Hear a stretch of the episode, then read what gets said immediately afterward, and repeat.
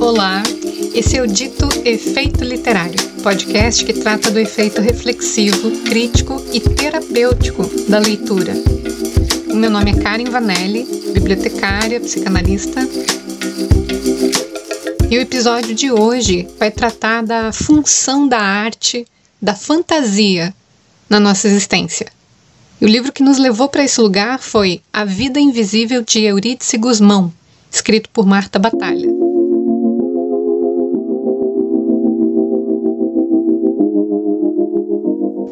O nosso convidado é mestre e doutor em artes visuais, Fábio Wosniak, que atua no projeto Apotec, aqui da Universidade do Estado de Santa Catarina, e vai nos contar um pouco da sua trajetória, do seu encontro com a arte, também do seu trabalho com o ensino de artes para a educação e estudos da estética africana. Fica com a gente.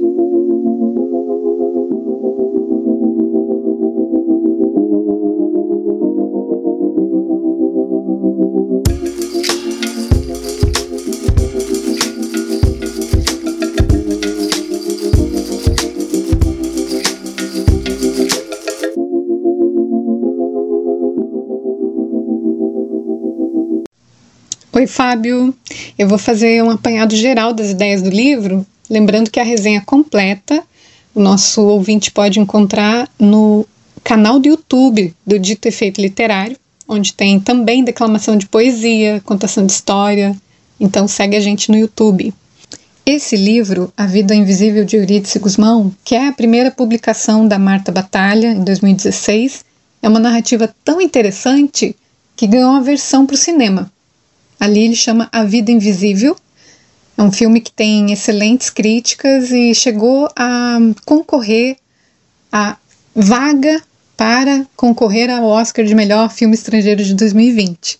Ele não chegou a entrar como candidatos, mas até aqui já fez bastante sucesso. Tem a presença, a participação da Fernanda Montenegro e é uma narrativa interessante, tal qual a do livro, porque é um tratado social sobre a invisibilidade. Como são invisibilizados os sujeitos, seja socialmente, sistematicamente ou mesmo na vida privada, que é o caso das mulheres que não têm o trabalho doméstico, a criação dos filhos reconhecido como trabalho. Isso lá nos anos vinte, quando o livro se passa, e tão atual. Agora, o ponto que me chamou muita atenção, e que é o que eu quero trazer para a nossa conversa, Fábio, é o fato de que um grande número de personagens vai buscar na arte, no, numa experiência estética, por assim dizer, um recurso para a sobrevivência. Então a gente tem a própria Eurídice, que sai aí testando receitas e fantasia, escreveu um livro de culinária, mas aí tem a sua, seu desejo, a sua vontade desqualificado pelo marido, né? Tem a irmã dela, Guida, que no ápice de uma dificuldade financeira sonha montar um salão de beleza e trabalhar com aquilo que ela gosta, que ela faz melhor, que é cuidar de si, dos outros. Tem o filho da Guida, que é um garoto, vai buscar na literatura um refúgio para o bullying que ele sofre. Até aqui são, são spoilers que dá para a gente soltar, não comprometem a experiência da leitura. Mas é muito curioso e interessante como a experiência estética é uma necessidade visceral para esses personagens. A arte ocupando o lugar do sonho, do desejo mesmo. E é aqui, Fábio, que eu vou te convidar a contar como é que se deu o teu encontro com a arte, primeiramente. Depois a gente falar um pouquinho sobre o que é, afinal, essa experiência estética e a importância dela na vida do ser humano. Para, por fim, você contar dos teus estudos sobre a estética africana, que é uma coisa enriquecedora, e, e a gente trocar ideia sobre. Tudo bem? Também. É, eu ingresso no mundo das artes, assim, é, é muito interessante, porque toda vez que eu faço esse exercício de revisitar, eu, eu lembro de alguma coisa que eu havia esquecido e, e volto a lembrar. Então, eu lembro que desde muito cedo, o teatro, hum. né, tudo começa pelo teatro. Eu chego no teatro ainda na adolescência, eu vou para as escolas livres de teatro aqui em Florianópolis. Eu sou herança do, de uma galera do final da década de oitenta, metade da década de noventa, que ainda tinha muito essa coisa do, das escolas livres. Com dezenove anos eu pego o que a gente chamava, chamam ainda de D R T, que é a carteirinha de ator profissional. com essa D R T, foi meu primeiro trabalho registrado em carteira de trabalho. E vou oferecer o meu trabalho de, de ator, de oficina, em escolas particulares daqui. Olha. Aí eu vou para a educação. Então eu começo a trabalhar em escolas, com adolescentes, oficinas de teatro, e nesse percurso eu, eu começo a, a observar que eu preciso aprender a dar aula. Olha, a melhorar é. a didática. Isso. Aonde que eu vou aprender a fazer isso? Na pedagogia. Olha. Aí eu vou para a graduação em pedagogia, fico um tempo, na, né, formei, aí eu vou morar em São Paulo, aí nisso eu já entro para as artes visuais. Quando eu começo a dar aula em escolas públicas também, uhum. e com a ausência de, de professores que até hoje existe ainda, a gente, daí eles começavam a me colocar, ah, dar aula de artes, dar aula de ciências, dar aula de geografia, dar aula de história, então eu dei aula de tudo. Olha! Daí, em São Paulo, é que se dá o grande start, assim, da, do, do meu trabalho. Porque daí eu, eu passo num processo seletivo da prefeitura, de formação de, de professores, que era um projeto gigantesco da prefeitura, para formar professores de educação infantil, e eu vou trabalhar com a linguagem de artes visuais, depois teatro e, e brincadeiras. Olha. E eles queriam justamente pessoas com, umas, com formações mais híbridas, enfim. Volto para Floripa, com a intenção de fazer o mestrado. Daí encontro a professora Jociele, que foi, que foi minha orientadora de mestrado e doutorado, numa perspectiva de mestrado que eu queria muito. Como eu venho da pedagogia, hum. né, então eu queria um mestrado que me possibilitasse o ateliê, que era o que Olha, eu não... não que, é, que é o que exatamente, Fábio? É a, essa, é a parte mais era uma, prática? Isso. Então, assim, eu passei o mestrado e o doutorado no ateliê de pintura. Então, toda a minha pesquisa, ela se dá pela via prática. Que delícia. Então, eu, a gente eu vou experimentar várias técnicas, enfim.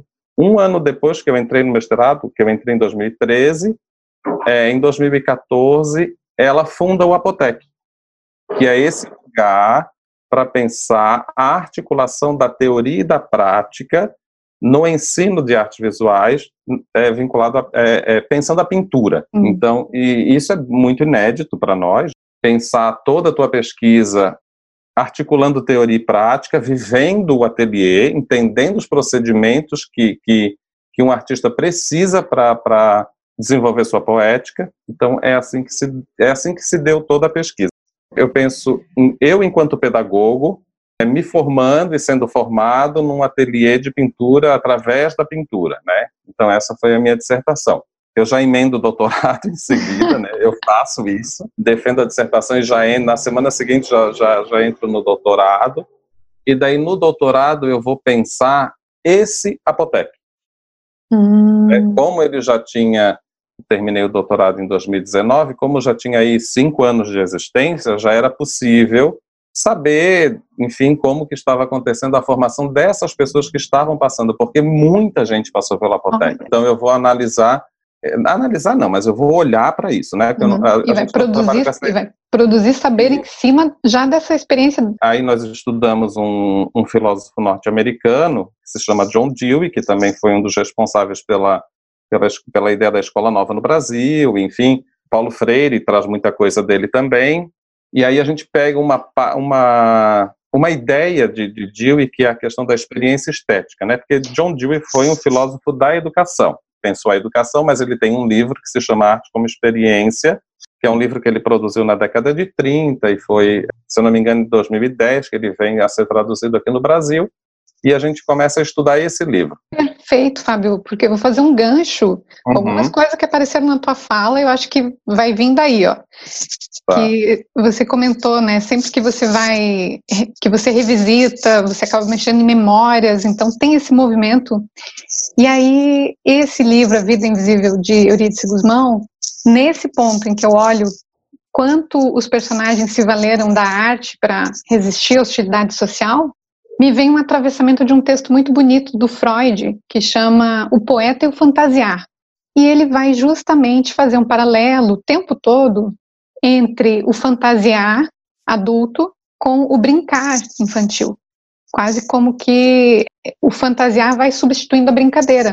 É equivalente. Na psicanálise toda, o infantil é algo que não se esgota, né? A gente segue com ele para a vida.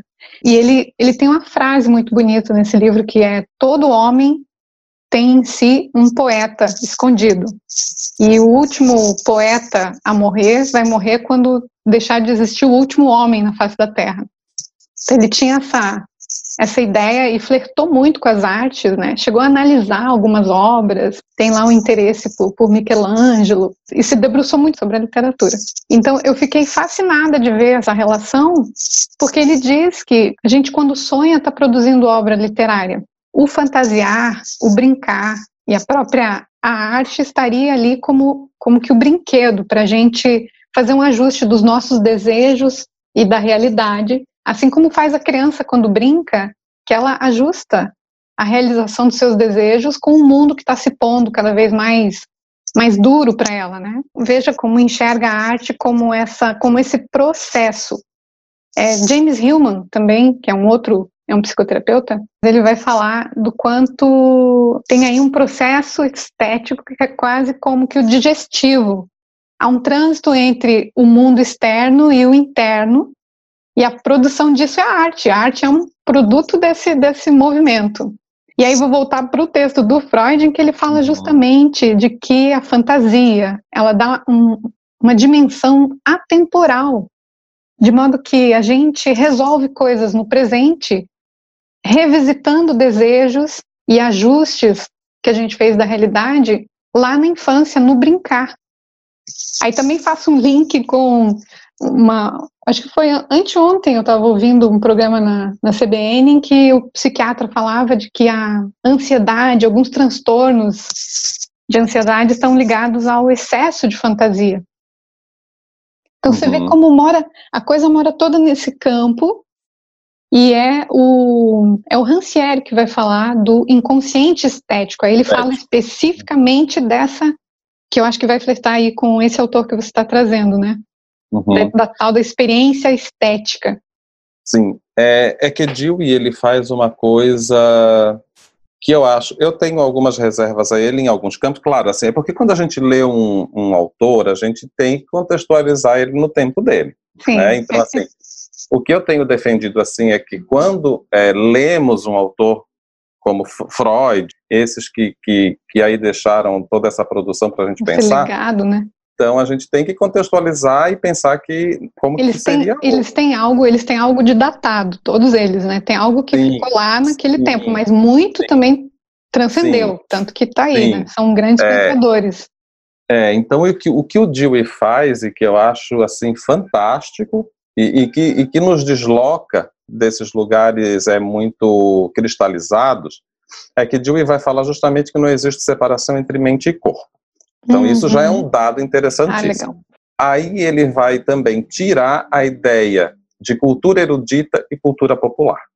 Boa. Né? Então, ele vai dizer que existe estética na vida. Uhum. Não é uma estética para a vida ou uma arte para a vida. Tudo isso está na vida. Tudo isto é vida. É vida. Uhum. É vida. Isso. Né? Isso ele já desloca muita coisa. O que pensar sobre isso? Então vamos lá, tem a, ele vai defender que tem a experiência estética, que é tipo a, a coisa mais fantástica que o ser humano faz, e ele diz que isso está muito próximo das coisas simples e cotidianas. Ele traz no livro, uma dona de casa ao limpar a casa tem experiência estética. A gente quando uhum. cheira uma flor tem experiência estética, né? Bonito isso. Agora, uhum. qual a diferença dessa experiência estética e do trabalho artístico? Pode existir trabalho artístico sem experiência estética, só que esse trabalho artístico não vai ser incipiente. Então, o trabalho artístico verdadeiro é quando une essa experiência estética a um fazer laborioso. A uma, a uma, ele, daí ele vai chamar de uma consciência, quando uhum. se tem essa consciência uhum. do que se produz. Se a gente for pensar psicanaliticamente, a consciência nessa produção é uma coisa extremamente delicada, né? Sim. Mas aí, só para a gente também não, não cair na ideia de que ah, a criança é um artista. Não. Ela não é. O que a criança faz é ter experimentações estéticas ao brincar. Sim. Ela está se constituindo enquanto sujeito, tá, né? Trabalhando a sua cognição, a sua experiência com o mundo. Ela está então, tá ali nesse campo. Ela está fortemente nós, atuando. Todos nós estamos nesse campo. Uhum. Né? A gente, eu não sei se... É, eu tenho pensado muito isso. Eu não sei quando que a gente sai do campo da estética. É, eu, é o que a gente está aqui é, concordando, não... é que É, pro resto da vida. É, não tem como. Nietzsche já dizia é que viver parte. É um ato ético e estético. Ética e estética também não se separam, né? Eu acho que o mundo ocidental faz isso. Nos fragmenta, é, nos categoriza. Uhum. Então, assim, quando o Dewey vem falando isso no Arte como Experiência, ele vem justamente contra essa ideia ocidental, cristalizada, fragmentada, categorizada de arte, de que só grandes gênios podem fazer arte. Essa ideia do gênio também é derrubada, né? Até porque Sim. o gênio é uma figura masculina. Então, assim, se a gente trabalha na ideia de gênio, mulher não produz arte. Sim. Então, assim, é, é isso que ele faz, assim, é nos incomodar para pensar isso. Uhum. Então, aí o que nós temos, o que eu defendo na minha tese é justamente isso. Eu falo de uma questão de, de formação estética humana. Não é uma formação estética para o professor. É, é uma formação estética para o humano. Enquanto, enquanto existência, nós temos que nos potencializar na arte, porque é a arte que vai nos tirar, que vai nos incomodar e nos fazer pensar acerca das coisas que estão no mundo. Sim. Porque a arte, ela, ela possibilita que acessa outras coisas. É uma é, maneira agora que... de processar a vida. É, é, é, disso que, é, um, é como que um canal... Um dos, porque Sim. até outro dia também eu vi isso, algo sobre um núcleo de educação e criatividade, chama N E A, e eles avaliando as, as qualidades do, do, do novo profissional, o que é que o ser humano precisa desenvolver, todas elas estão apontando para a criatividade, uhum. e aí intrinsecamente relacionada com a poética e a estética. Uhum. É, até para você alcançar a lógica, e, e que não adianta, o sujeito da lógica tem que ter a estética, e o da estética e poética tem que dar conta da lógica. Esse é um uhum. mecanismo que está funcionando integrado, não uhum. separado, exatamente. Até porque o corpo é integrado, né? A ideia de, de homem e natureza já é um equívoco, né? Que é outra coisa que Dewey vai nos trazer também. Não é homem e natureza, homem é natureza, é natureza é homem. Para todos nós, assim. Então, eu, eu tenho pensado que essas ideias que categorizam, que dividem, elas apontam para tudo isso que está acontecendo. Né? Nós não segregação, né? Nós não respeitamos as pessoas, a gente não respeita a natureza, a gente não respeita o mundo, a gente não... É tudo isso que está acontecendo. Aceita, não aceita a diversidade, que um, uma característica da, é. da, da criatividade é justamente a diversidade, é. a pluralidade.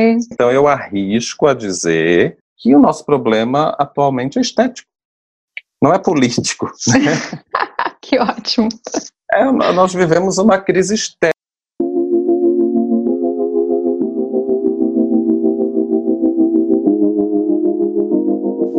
Para você que está chegando agora, esse é o sexto episódio do Dito Efeito Literário, tratando do livro A Vida Invisível de Eurídice Gusmão e a função da arte, a arte como recurso na nossa vida. Um bate-papo com Fábio Wosniak.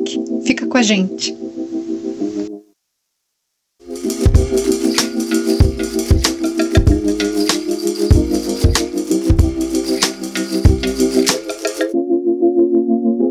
Ética, porque nós nem nos reconhecemos mais. Não estou defendendo nenhuma tese de que é isso, né? Eu só estou pensando e, e provocando faz... as pessoas a pensarem nisso. Eu acho que faz porque, muito sentido. Porque justamente, se a gente for olhar para os povos originários, para as culturas, é, eu vou falar da cultura iorubá porque é a que eu mais, mais circulo, enfim, eles têm uma outra concepção de arte. Para começar, que eles nem têm esse conceito de arte que nós temos, né? Esse conceito de arte ocidental. Então, a arte para eles está justamente também nesse campo da vida, enquanto ele também não está separado do, do, do sagrado. É uma função vital. Viver é um ato sagrado, eles estão em comunhão com, com, com o cosmos, com o universo, com os deuses, né? Então isso está tudo muito junto. Aí eu também tenho pensado, tenho feito esse movimento de retomar, de, de, de retomar essas leituras ou de me aproximar dessas filosofias, porque eu acredito que são elas que me darão as pistas para continuar as minhas próximas pesquisas. Não Sim. dá só para ficar le- lendo os caras ocidentais, porque não deu certo esse, esse projeto de, de humanidade. É, certo, então. Vamos admitir, vamos começar por aí, não né? Deu certo, não deu certo, entendeu? Não deu certo, nós fomos colonizados, não dá para desconsiderar todo o genocídio que teve da nossa população, É, da, da população que aqui vivia, a, a questão do que fizeram com a África. Então, assim, eu acho que, que, essa, que esses povos, eles têm pistas interessantíssimas para nos dar, para mostrar outros caminhos de existir. De existir, outras estéticas. Hum? Porque, veja, Sim. o último episódio aqui do Dito Efeito Literário foi justamente sobre o livro do Ailton Krenak. Maravilhoso. Que é esse indígena, esse indígena incrível, que, que pessoa. Ele fala dessa cosmovisão, de que uhum. pra, é, pra eles é muito absurdo tudo que a gente faz, o modo como a gente vê, porque eles lutaram. Quando tu fala de pistas, né, Fábio? Uhum. Eles é, resistiram e tem uma sabedoria aí, tem força de vida, tem estratégia para se manter fiel à cosmovisão deles, e que essa cosmovisão é, por si só, também uma estética. É uma uhum. grande experiência vital que eles têm com a natureza, com, com os seus. É muito, tem muito para ensinar mesmo. E eu uhum. sei que você, você tem um trabalho com a arte, é a arte africana que você tem estudado, né? É, é eu tenho estudado, ainda não, não, não, não posso dizer que é um trabalho com ela, né? Porque eu tenho... Primeiro, assim, eu preciso é, explicar que eu sou iniciado esse ano, eu faço dezessete anos de iniciado, no candomblé, na nação de Queto. Eu reconheço a minha existência, tenho um pouquinho de, de resistência com a palavra humanidade, então eu vou falar existência, né? Eu tenho aprendido que essa palavra existência, ela, ela me aproxima mais da filosofia iorubá do que a, a, a questão da humanidade, porque uhum. quando um povo iorubá, ele pergunta para o outro, né, tipo, ah, oi, tudo bem, como está você? A resposta é moá. Isso significa, uhum. eu existo, ele só responde isso. Não tem, ah, eu tô bem, eu tô mais ou menos, eu tô... Eu existo. Porque existir é isso, é esse conjunto de coisas. E aí, é interessante quando tu fala da cosmovisão, porque daí eu, eu, eu, eu vou pensar no que eu estava lendo há, há pouco tempo, porque hoje é o dia que eu me encontro com o grupo de filosofia e estética africana lá do, da, da U F R J. Ah, estética africana, Fábio, desculpa, era isso. Era, você comentou, foi é. isso, o teu interesse pela estética africana. Isso.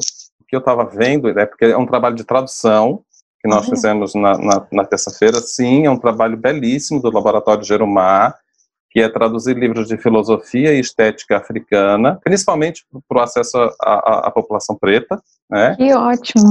E aí foi bem bacana quando tu fala cosmovisão, porque daí eu lembrei disso, porque a filosofia iorubá, não é um, eles nem trabalham na ideia da cosmovisão, porque a uhum. visão...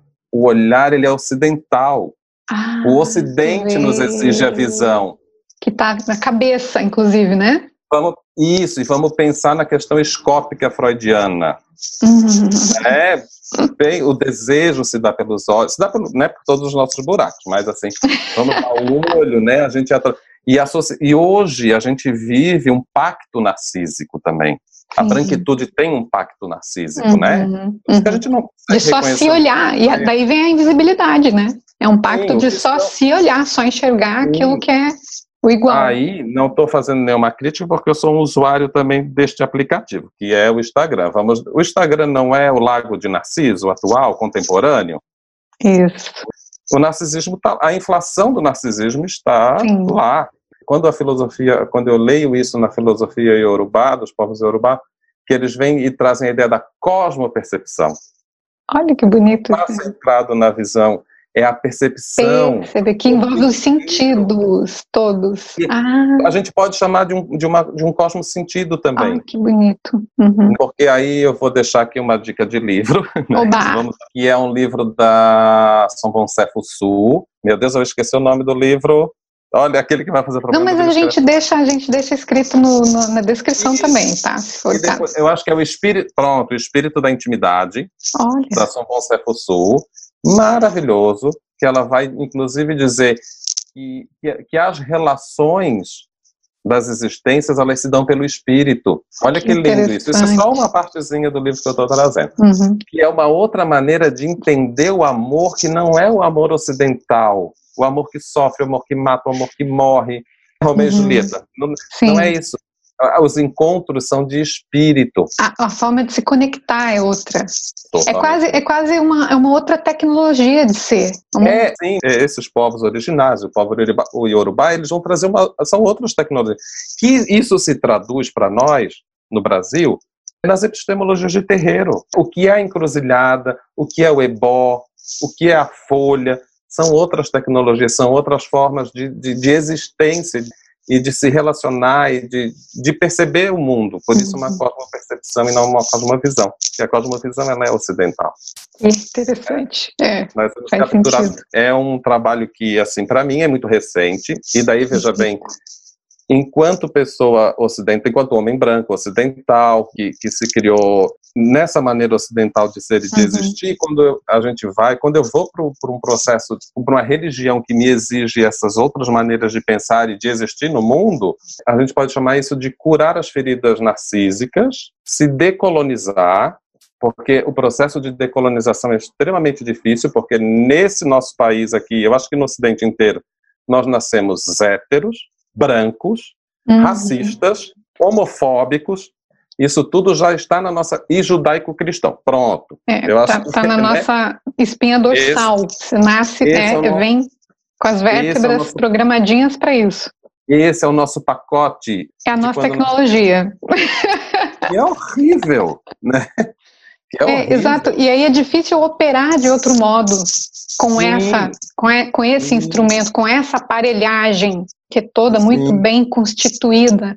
E, e daí eu te digo assim, que eu não sei se a arte daria conta disso, porque uhum. a gente vê, não sei, aí a gente tem que pensar, né? Eu posso te dizer como que eu fui me, me reconstituindo dessas outras formas. Uhum. Então, assim, a religião, o candomblé me deu isso, e estudar arte nessa perspectiva que eu te falei, que é estar no ateliê, uhum. que é ter outras pessoas, que é, é fazer uma, um mestrado e um doutorado também, que estava o tempo inteiro é, fazendo essas formações, estando com pessoas, e uhum. eu nunca fechava, o meu grande problema da tese, né, uhum. o que deixava, coitadinha, minha orientadora muito de cabelo em pé, é que eu não, eu, não, eu não tinha recorte, eu não fechava, eu não tinha um público-alvo, eu nunca queria essas coisas. É, vinha... o e, tal do foco. Eu, eu tinha acabado de sair de um curso de psicanálise, eu sabia, eu sei que as coisas se operam pelo desejo. Uhum. Se tu não tem desejo, tu não se mantém. Pois é. Não, não vem, então, né? E eu acho que é, é tudo isso. É tudo isso, uhum. isso não, não é uma coisa, não é arte só. Isso não é sozinho, não, é, faz todo sentido com tudo que a gente é, vem falando aqui, não é uma é, coisa só. Agora, não. se você deixar de fora, porque vejo que é um projeto político na medida em que tiram a arte das escolas, esse, esse empenho todo é. que faz a própria, a própria Apotec, ela uhum. é uma fonte de informação. Eu, fiz, eu divulguei a Apotec até no grupo da escola do meu filho, porque assim... Sim. Professores, por favor, é, um, é a universidade produzindo saberes é, de graça, é feito hum. para isso, né? Tem que chegar nessas pessoas. Isso. Mas é triste perceber que as aulas de arte, metodologias, pedagogias que priorizem a experiência hum. artística, a, a, a, o contato com a arte desde criança, porque olha a cabecinha do sujeito na infância, quando você traz o estético, ele já está tão familiarizado, já é tão da natureza dele, está tão próximo disso ainda, naturalmente, que é fantástico o resultado. Uhum. Você vê é, isso assim... com pedagogias como Waldorf, uhum. uh, Reggio Emília, Montessori, que tem essa, é. essa pegada, né? Tem essa, essa aí, atenção, eu ia dizer esse olhar. É, e que essas também são pedagogias ocidentais, é, é, vamos e lembrar. E muito pouco acessíveis, tem, né? Isso, e, e assim, e tem uma outra coisa muito interessante também, que se chama, eu acho que está chegando para nós, é muito, eu não lembro quando que foi publicado esse livro, mas é do, é do professor, isso se chama Pedagogia das Encruzilhadas. Olha! Né? E é, um, é uma proposta pedagógica de um professor do Rio, toda pautada em Exu, Olha. uma coisa holística, fantástica, entendendo a encruzilhada como portal, como possibilidades, como caminhos. É Luiz Rufino, é, é de Rufino, que é lindo. Eu acho que pedagogos, professores têm que ler essa proposta hum. também, que é uma coisa nossa, sabe? Eu, o que eu tenho pensado é, eu quero ler gente daqui, eu quero ver uhum. produções daqui, sabe? É, eu quero esse pensamento decolonial, ele ele tem que sair da gente. A gente, nós temos que escrever, nós temos que falar, nós temos uhum. que dizer como é, nós, nós que temos que experimentar, Eu acho que daí a professora Jociele tem feito esse trabalho primoroso na UDESC, uhum. eu gosto sempre de lembrar isso, uhum. que é possibilitar esse caminho através do Apotec, e que agora o Apotec também ele entra numa outra reconfiguração, e isso é fantástico, a gente poder estar sempre se revendo, porque isso é um, é um projeto deweyiano, como pessoas que leem Dewey, que é essa, é, essa proposta democrática sempre de, de estar em diálogo com o outro, tendo esse retorno do outro e vendo como que tudo isso pode acontecer. E agora nós estamos fazendo outros núcleos do Apotec, oh, né, que já é. outras propostas, porque nós descobrimos que, que essa agenda ela é importante, então a gente vai ter aí novidades. Eu não vou falar agora, porque ah. eu vou fazer a suspense, né? Então, assim, as pessoas vão que acompanhar, ótimo. vão poder acessar e estar com a gente também nesse grupo de estudos, nesse, nesse outro... Nesses ou, nestes outros formatos. Ô, Fábio, é, existe um endereço que é para a revista Apotec e a ah, rede social que, é, que fala do ateliê de um modo geral, né? Sim. Então, é, o Apotec vou... é grupo de estudo e é revista. É. Professora Jociele faz tanta coisa que eu não vou saber enumerar tudo. Uma destas é o Apotec. Hoje a gente contou, ela tem catorze ações. Uau! É, ela é uma mulher extremamente ativa, extremamente atuante, uma professora coisa excelente, boa. responsável. Existe o Apotec, que é um grupo de estudos, que é o grupo de estudo Estúdio de Pintura Apotec, que ele se reunia semanalmente uhum. no ateliê de pintura. Aí com a pandemia não dá, daí Sim. a gente se reinventou, Sim. mas assim, um, um jeito de, de continuar e de, de criar outras potências foram essas lives, e esses, a gente chama de live o que acontece no Instagram, uhum. e encontro o que acontece no Zoom. Aí a revista Apotec uhum. é uma ação do grupo de estudos, que é um periódico online, científico, que abriga artigos, ensaios visuais, e essas ações, elas estão acontecendo pela revista. Então, assim, é o, é, a revista está dentro da Apotec, mas a realização dos encontros é da revista, porque a gente começou pensando em chamar as pessoas que já publicaram conosco, para fazer uma conversa, é, pensar outras propostas. Eu tenho acompanhado vários, uhum. e uma, nossa, uhum. é um conteúdo riquíssimo, estou uhum. dizendo aqui. E faz um, um gancho, assim, para a gente fechar agora a nossa, nossa conversa. A gente fez aí uma jornada que é de perceber lá no, no livro, que é o livro A Vida Invisível de Eurídice, a invisibilidade, o tanto que o sujeito recorre à arte, o, o quanto isso já aparece na fala da psicanálise de eh, James Hillman, de outros autores, de Dewey. Uhum. E levantamos aqui essa riqueza da experiência estética. E, por fim, que um caminho, um apontamento, é justamente para desenvolver esse ser estético. Não vou chamar de lado, porque não está de lado, né, nem de centro, é o ser estético, essa, é, essa poesia dentro da gente, é justamente consumir, consumir, se nutrir de arte. E aí a, a própria revista vem como um, um caminho para isso, uma fonte, para além da revista, as redes sociais que agora vocês estão promovendo esses encontros que são lindos. E vou te dizer, é, é lindo no, no nível de... Teve um artista de colagem, que eu me arrisco numa colagem bem amadora, mas sinto um, um desejo de colagem, que é uma coisa, assim. É, eu sou colagista, a gente ah, nem falou de colagem. Pois é, é vou marcar uma outra, só para isso. isso. Nossa, o desejo de, de, de brincar com os signos. Quando eu leio um livro, eu fico com a alma cheia de imagens. E tem um desejo de fazer brincadeira com elas. Olha como é real que a arte é, essa, é esse lugar, esse fantasiar, é o lugar da, da brincadeira, né? E aí vocês trouxeram, era Volney, menino, assim, aquilo me impactou tanto, ele contar de como foi o processo dele, inclusive de que bebe da, da literatura muito. O tempo inteiro. Out, outros artistas que vocês trouxeram também, porque tem uma série que é Como Pensamos. Aí é, você conhece isso. esse processo criativo e esse pensamento criativo, foi tão rico isso, e de saber que a maioria deles bebe na literatura, então sou muito uhum. feliz, acho que é um encontro de muita potência esse, a arte, é. a literatura, e a gente usá-los, usá-los, né? fruir, fruir uhum. da arte, incluindo a literatura. Então, até usar, se apropriar, se antropofar mesmo, engolir, vomitar, né, digerir, novo, é... não também, né? A gente nunca sabe. Esse projeto se chamou Como Pensamos, esse dos encontros da live, porque Como Pensamos é o nome, do, é o nome de um livro do Dewey. Olha, né? Não tinha reparado. É, porque assim, só rapidamente, só para a gente fechar então...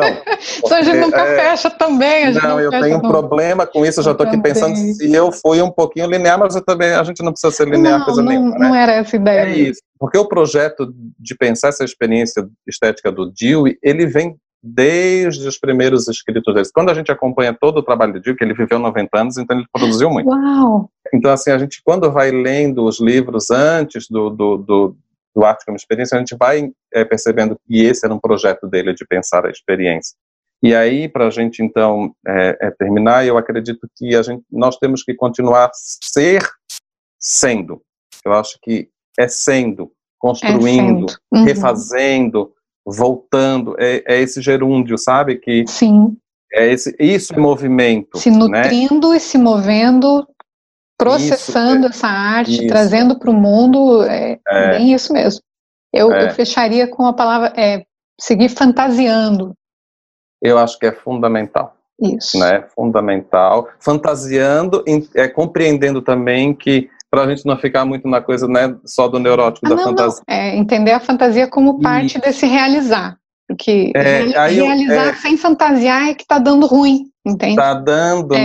né? Tá dando Exato, bem. Tá, tá ficando feio. Mas é, eu acho que é, é, é, é, vamos entrar no mundo das corvas de umas percepções é... e continuar resistindo a esse mundo que está muito esquisito, né? Isso, vamos, vamos seguindo mesmo. Obrigada, Fábio, conversa ótima, obrigada. E quem sabe a gente marca outras aí para falar de colagem. Isso, só de, sobre colagem. Isso, de processo criativo, vai ser muito legal. Isso.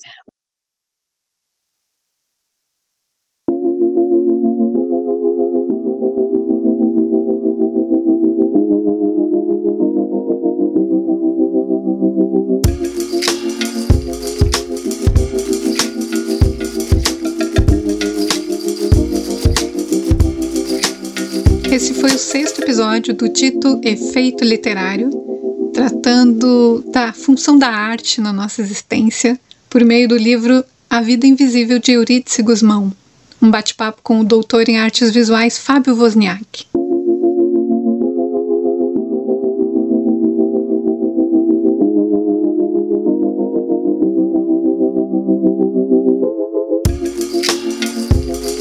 O Dito Efeito Literário é também canal no YouTube, onde tem vídeos com resenhas de livro.